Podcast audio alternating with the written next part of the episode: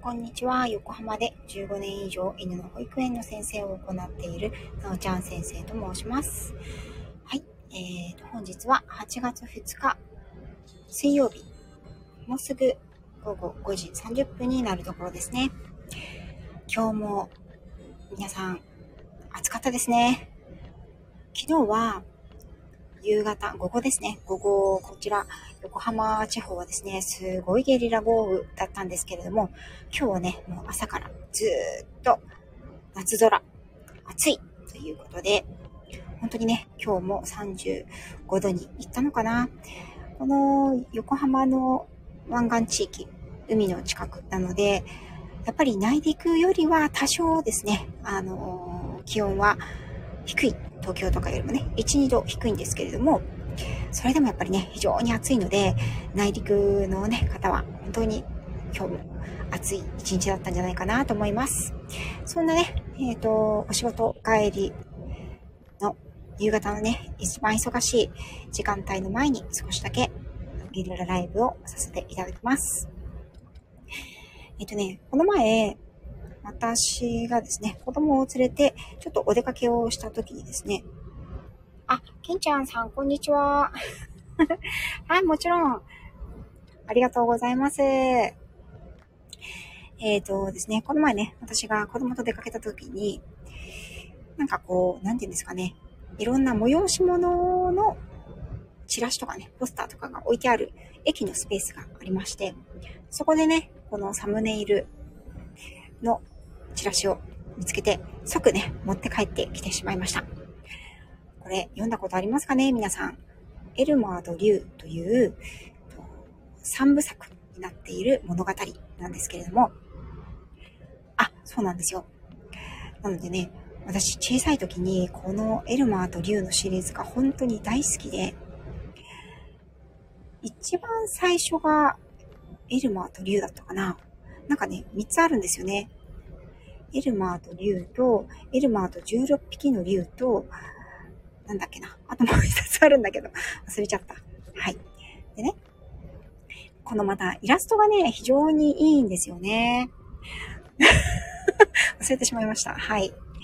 イラストがね、非常に良くてですね、どうやら、私も今回初めてこのね、チラシを読んで知ったんですけれども、えっと、この作者の方の義理のお母様が挿絵を描かれているということでね、非常にあの幻想的というかね、あの、芸術的センスも感じられる挿絵だなというふうに思います。で、私がこのエルマーとリュウに出会ったのは、確かしょうがくにねんせいだったと思います。なぜしょうがくにねんせいでこの本に出会ったということを覚えているのかと言いますとですね、しょうがくにねんせいの時に私は引っ越しをしたんですね。小学、小学校にねんに上がってすぐの、あのしがつとかだったと思います。それでね、しばらくして近所に図書館ができました。で、その図書館に、あのー、当時小さい頃からね、本が好きだったので、もう毎日のようにね、自転車でね、行ける距離だったので、本当に毎日のように入り浸っていました。そこでこのね、エルマーとリュウの物語に出会ってさんぶさく読んだと思います。エルマーとリュウね、いっさつめ何だったかな。後で調べておきますね。はい。でね、このなんとね、原画展、エルマーとリュウの挿絵の原画展を今度ね、どうやらしちがつじゅうごにちからじゅうがつついたちまで立川でね、やるみたいです。これね、見に行きたいなーって思ったんですよね。なんだか子供さんの楽しめる立体スペース、そのエルマーとリュウの世界観を立体のなんかね、オブジェかなんかで、あの、表した、再現したスペースもあるというふうに書いてありました。子供をね、連れて行ってもいいんですけど、立川がね、ちょっといかんせんうちから、あの、子供を連れて、交通、ん?公共交通機関で行くにはちょっと遠い。だからね、一人でサクッと行ってこようかなっていうふうに思ってるんですけど、ね、このエルマーとリュウのシリーズ、私は子供がね、大きくなったらぜひ読んでもらいたいなと思っていて、去年ね、あのにさつ、そして今年は最後のじゅうろっぴきの竜ですねを息子にプレゼントしました。まあ仲間強制なんですけどねこれ読め読んでという形でね、えー、長期の、まあ、夏休みもそうなんですけども、冬休みとかね、夏休みとか、まあ、あの小学生に上がるとあるじゃないですか。今絶賛うちの息子も小学生夏休み、なんとさんじゅうはちにちかん休み、まあ羨ましいなんですけど、まああの学校の宿題ってね、そんなにたくさんあるわけではないので、詰めて終わらそうと思えばね、すぐに終わってしまう、しちがつ、それこそしちがつ中で終わってしまうような、頑張ればね、ものでもあるわけです。で、まあ夏のドリルとかね、夏期講習とかいろいろありますけど、私はね、それよりも、うん、ドリルを買ってね、勉強しろとは言わないので、あの、たくさん本を読んでほしいなって思ってるんですよね。そういうお休みの時に。なので、あの、お休み、夏休みのね、あのエルマーとじゅうろっぴきの竜で、今回はね、あの図書館で借りました。で、読書カードというのがね、あの読書記録か読書記録というのが夏休みの宿題の一つに出されていて、まず読書読書をね、あの夏休みの間に何冊するかっていうのを自分で決めて、で読んだ本のタイトルを書くっていう、まあ、シンプルなものなんですけれども、息子にね、あの夏休み入る前に夏休み本を読むっていうことが宿題に挙げられてるみたいだけど、どのぐらい本読むって聞いたらじゅっさつって言ったんですね。まあじゅっさつは無理だろうなと思ったんですけど、なるべくね、あのー、読んでほしいなというふうに思って、じゃあその時間ね、彼が読書をする時間は、私もなるべくね、一緒に読書を し, しようかなと思って、二人で約束をしました。あ、ひろみかさん、エルマーの冒険か。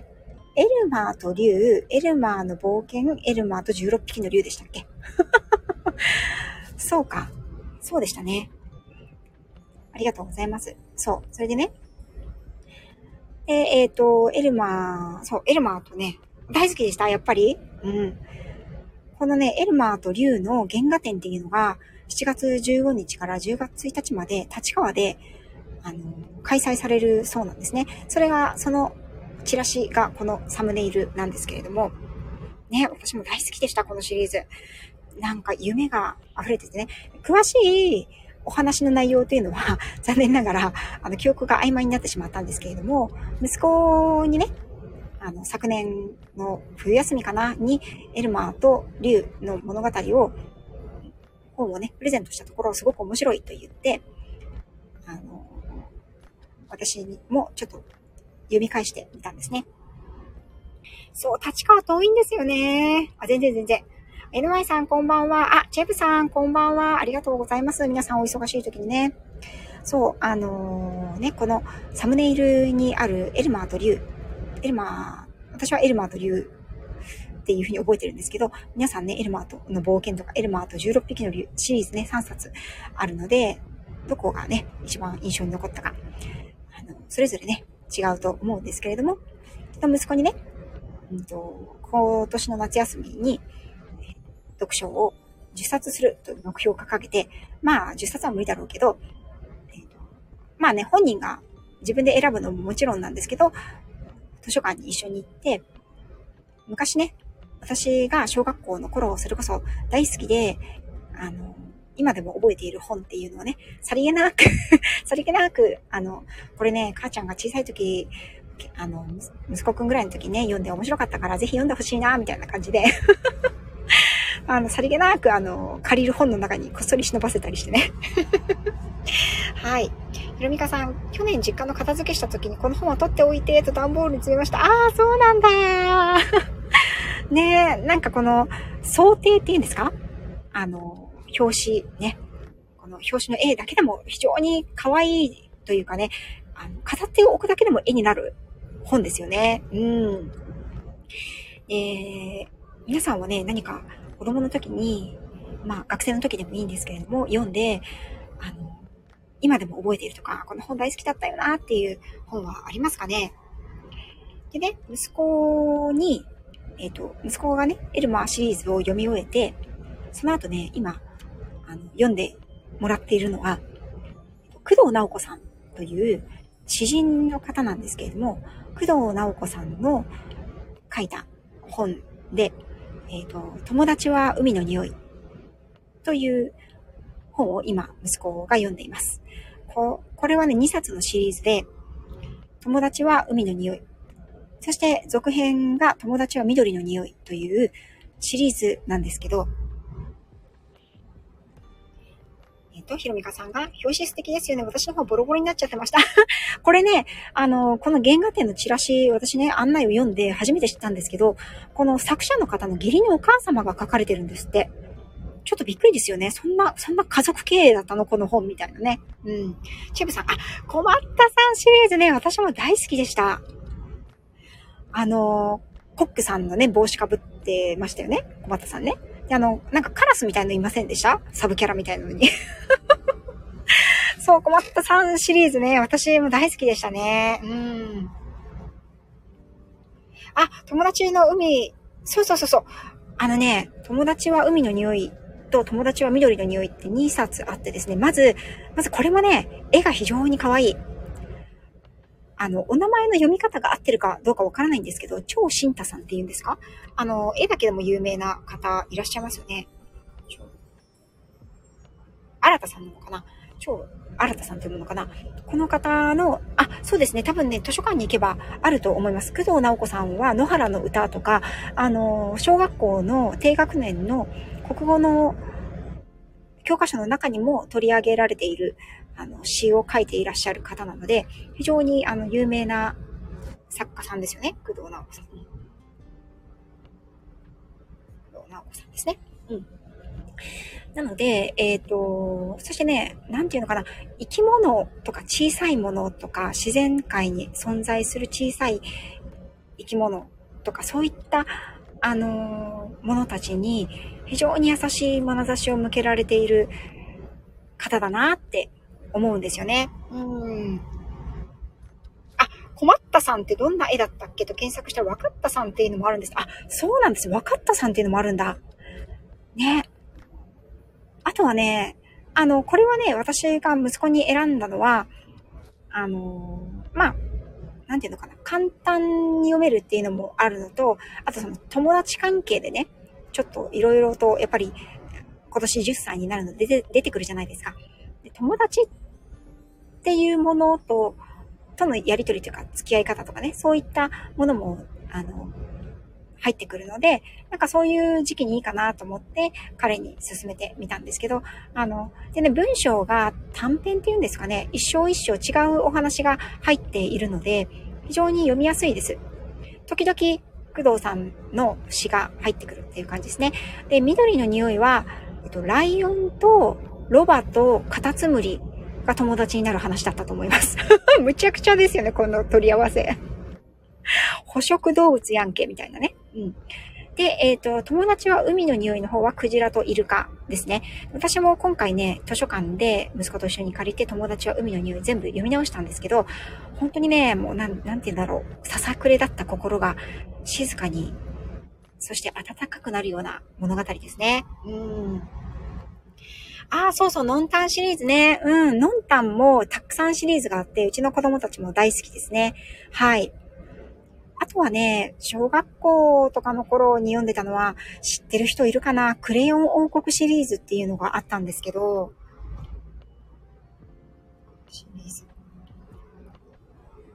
私はクレヨン王国シリーズもね、大好きでしたね。はい。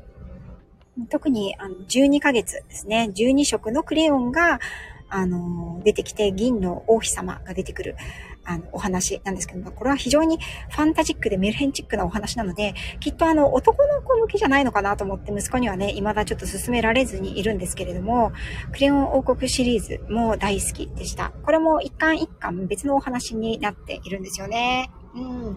おいとり文庫。あ、そうですね。うん。そう、アニメにもなってたと思います。チェブさんのね、年代だったらきっともうアニメの方が主流なんじゃないかなと思うんですけれども、まあ、あのー、なんだろう。物語というか、こう、絵本からね、始まってだんだん絵が少なくなってくるじゃないですか。本ってね。で、最終的に大人の文庫とかになると、絵なんて全然ないみたいなね。で、えっと、その過程でこういかに、うん、絵本から文字だけの本になる過程でいかに頭の中でその世界観を再現できるかどうかって非常に大切だと思うんですよ。うん、でそれがやっぱり想像力になると思うんですよね。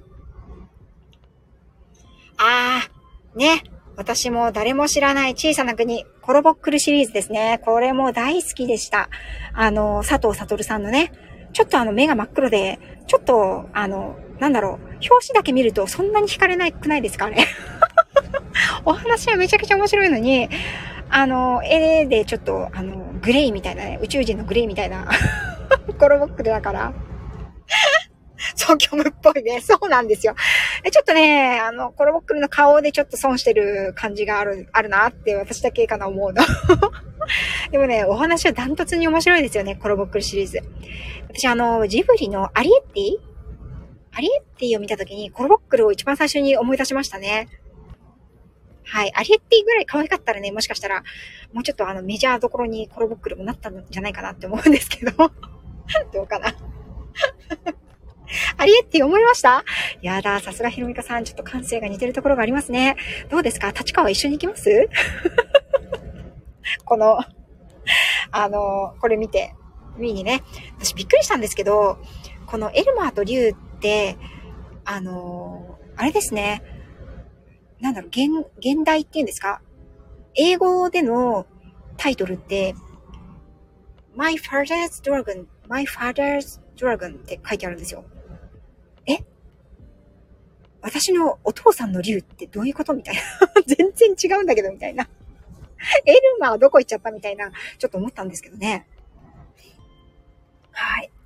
ね、チェルさんは保育園のね、保育士さんなので、きっとあの子供たちに人気の絵本とかね、もうよくご存知じゃないかなと思うんですけれども、うちもですね、子供たち保育園に通っていてですね、あの、ひゃっかい建ての家シリーズってあるじゃないですか。ご存知ですか？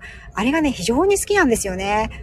ひゃっかい建ての家っていう、あの、シリーズがあってですね、えっと、じゅっかいごとにページが変わっていくんですけど、いろんなシリーズがあるんですよ。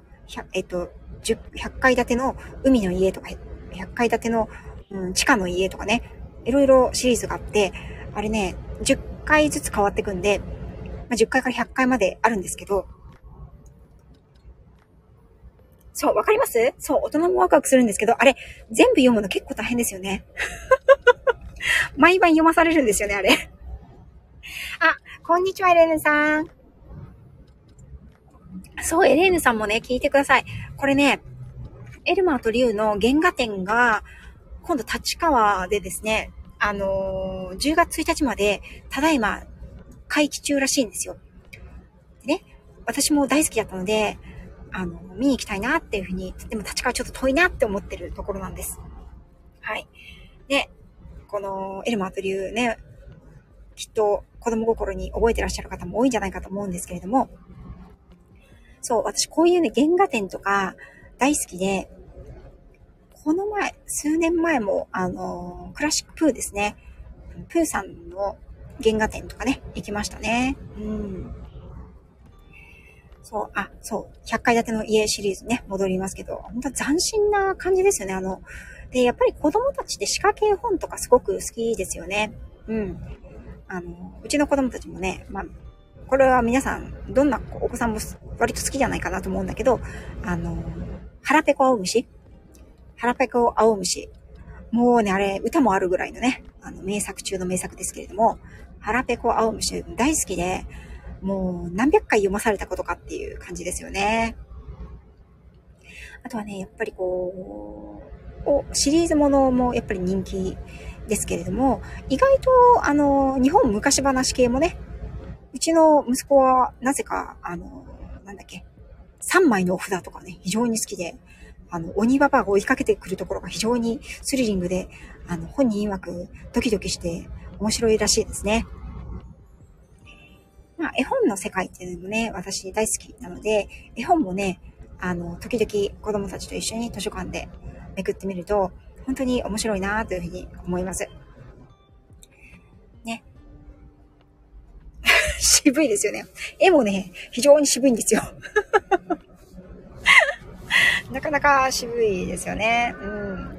ね、うちの息子はね、もうそろそろ多分、あの、今週末には、また図書館に返して新しい本をね、借りに行くんですけども、私今ね、あの、この、今年ですね、今年の元日からですね、毎日読書をするというふうに目標を掲げています。一日一行でもいいから読むという感じでね、あの、でね、読んだことをちょっと記録に載せたり、ツイッターで上げたりしているんですけれども、ね、あの、図書館で息子と一緒に本を借りて、あの、その本についてあげたりとか、まあ、時々、あの、絵本についてもあげたりとかね、してるんですけど、ほんと渋いですよね。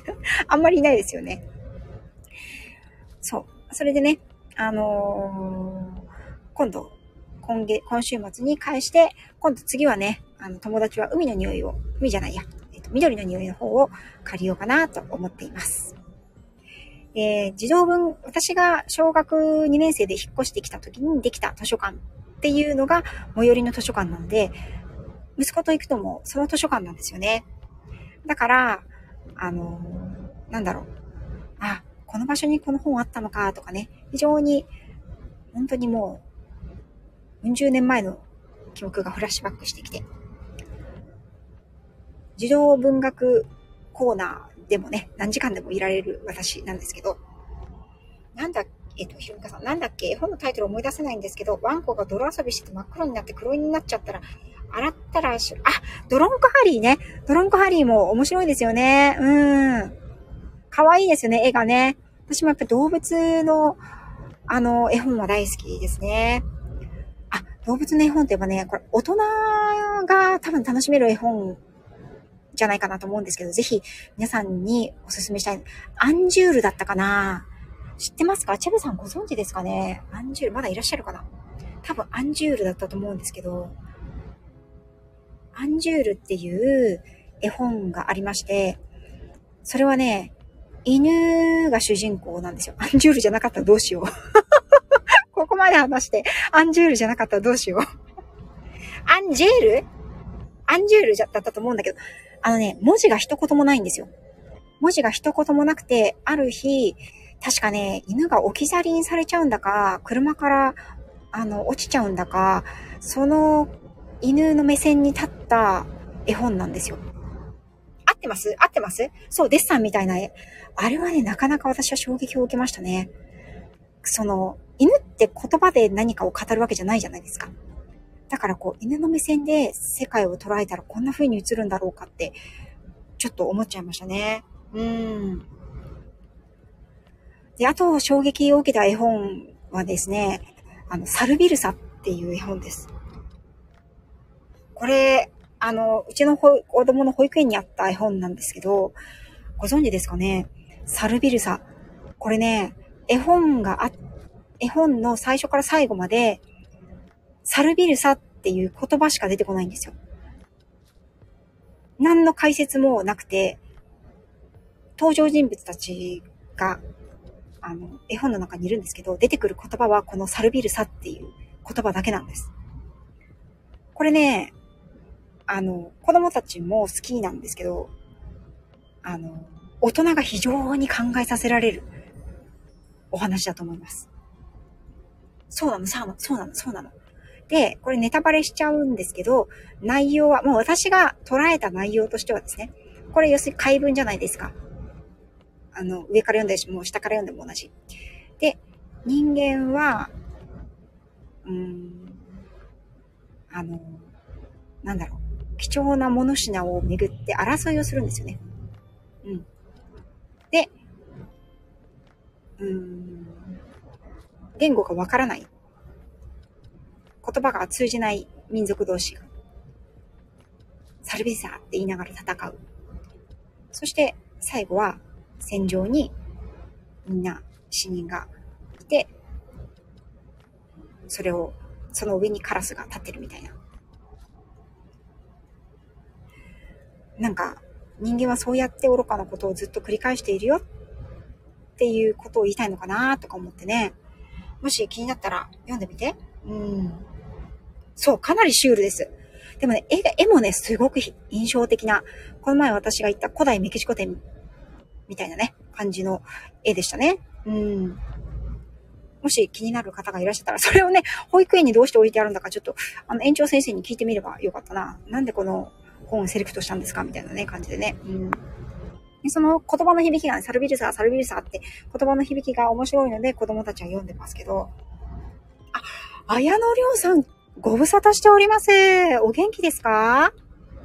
暑いですけれどね。うん。ひろみかさんもね、かわいそうな像は、ちょっとね、私が音読ができないんですよね。あの、絵本読んでって言われても音読ができないので、もうなんかこう、思い出しただけで泣いちゃうので、でもね、はちがつのこの時期に子供たちと読みたい絵本の一つですね。うん、サルビルサご存知ですか？かなりレアな絵本だと思いますけど。鈴木浩二さんという結構有名な絵本作家さんが書かれているみたいですね。うん、そう、泣けますよね。あ、お元気でよかったです、綾野さん。うん、あの、かん、神保町に、えっと、子供の絵本を専門的に扱っている書店があるんですよ。絵本から、まあ、うん、中高生ぐらいまでの絵本を、なんて言ったかな、子供なんとかブックスだっけな。全然名前出てこない。それこそあの、亀っぽさんとか、あの、子育てパパさんとかがね、ご存知だと思うんですけれども、私、あの、神保町に立ち寄ることがあると必ずあそこに行くんですけれども、本当に何時間でもいられそうな空間ですよね。うん。あ、神保町最近ね、行けてないです。ということで、私もね、最近行けてないんですけど、本当に楽しい街ですよね。うん。ね、やっぱりこう夏ね、こんだけ暑いと、お外でね、子供たち遊べって言っても難しいですし、ね、あの、長い時間、ね、YouTube なりゲームなりっていうのも、やっぱり、うん、まあ、学ぶことがゼロではないですけれども、まあ、勉強したく、それ、だけど勉強はしたくない。だけどゲームもやりすぎたら、親にやんや言われるっていう時にですね、読書っていいと思うんですよね。うん。でも読書って、うんと、楽しさが分かればエンターテインメントじゃないですか。だから私はもう図書館で勉強してくるって言ってね、あのー、しょっちゅう図書館に夏休みもね、入り浸ってました。涼しいしね。うん。あの、異空間なんですよね。うん。私もこの夏ね、息子と一緒にまた図書館にね、何回か行きたいと思ってます。はい。ということでですね、えっと、さんじゅっぷん程度ライブをさせていただきました。